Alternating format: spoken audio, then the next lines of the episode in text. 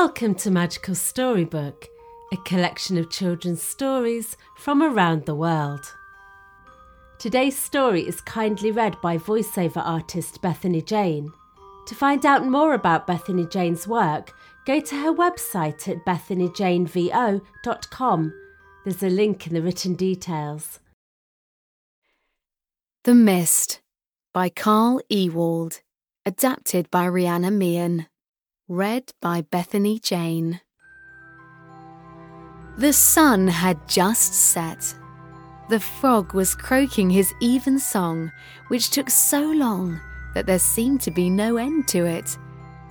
The bee crept into her hive, and the little children cried because it was bedtime. The flowers closed their petals and bent their heads. The bird hid his beak under his wing and the stag lay down to rest in the tall, soft grass of the glade. The bells of the village church rang in the night, and when that was done, the ringer went home after stopping for a few moments to chat with the locals who were taking the evening air on their doorsteps. Soon the village was quiet and still, and darkness fell all around except for a single light coming from the window of the parsonage. Then the moon rose high and the stars shone in the sky. Is anyone here? asked the mist. But no one answered, for there was no one there. So the mist danced over the meadows, up and down, to and fro, and then lay quite still for a while before beginning its dance again. It skipped across the pond and into the wood, where it flung its cold, damp arms around the trunks of the trees. Who are you, friend? asked the night scented rocket flower, who was enjoying breathing in her own fragrance. The mist did not reply, but simply went on dancing. I asked who you were, repeated the rocket. And as you didn't answer me, I can only conclude that you're most ill mannered. The mist rose up. Who I am? It said. Why, you wouldn't understand if I told you. Try, said the rocket. I am the dewdrop on the flowers, the cloud in the sky, and the mist on the fields, it answered. I beg your pardon, said the rocket. I know the dewdrop. He settles on my petals every morning, and I don't see any similarity between you. Ah, but I am the dewdrop, said the mist sadly. But nobody knows me. I'm forced to spend my life in many shapes. Sometimes I'm dew, and sometimes I'm rain, and sometimes I trickle through the wood in the form of a clear, cool spring. But when I dance over the meadow in the evening, people look at me and say, Look, the mist is rising. That's a strange story, said the little flower. Have you any more to tell me? The night is long and sometimes I feel a little bored. It is a sad story, answered the mist, laying down. I was born deep in the ground, much deeper than your roots grow. I and my brothers, for we are a big family, came into the world in the shape of clear spring water, laying beneath the ground in our hiding place, until one day we sprang up from a hill and felt the bright sunshine. Oh, how delightful it was to trickle through the wood. We rippled over the stones and splashed against the banks, while dear little fishes played among us, and the trees bent over us, reflecting their green splendour. It was really the happiest time in my life. Will I hear soon about how you became mist? asked the night scented rocket impatiently. The mist rose and drifted off in a little dance across the meadow before returning and continuing its story. We ran on and on until at last we came to a big lake where the water lilies floated on the water and the dragonflies buzzed around. The surface of the water was as clear as a mirror, but underneath it was dark and dismal. And I longed for the sunbeams, so I crept up to the surface and lay down in the sunshine among the white water lilies.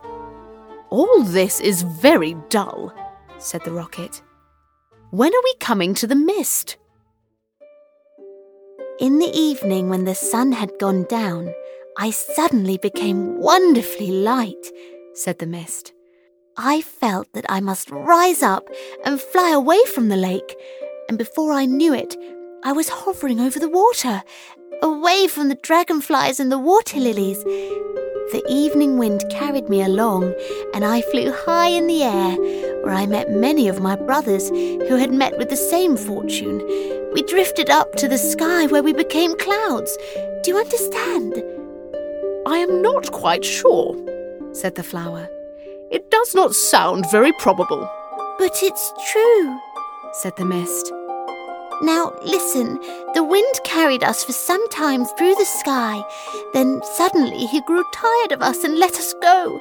And down we fell upon the earth as pouring rain. The flowers instantly closed their petals, and the birds took shelter. Ah, so you're the rain too, are you? Asked the night scented rocket. I say, you seem to have plenty to do. Yes, I never have any rest, said the mist. All the same, I haven't yet heard how you became mist, said the rocket. The mist began to weep. when I had fallen on the ground as rain, I sank through the earth, returning to the place from which I came where there was peace at last.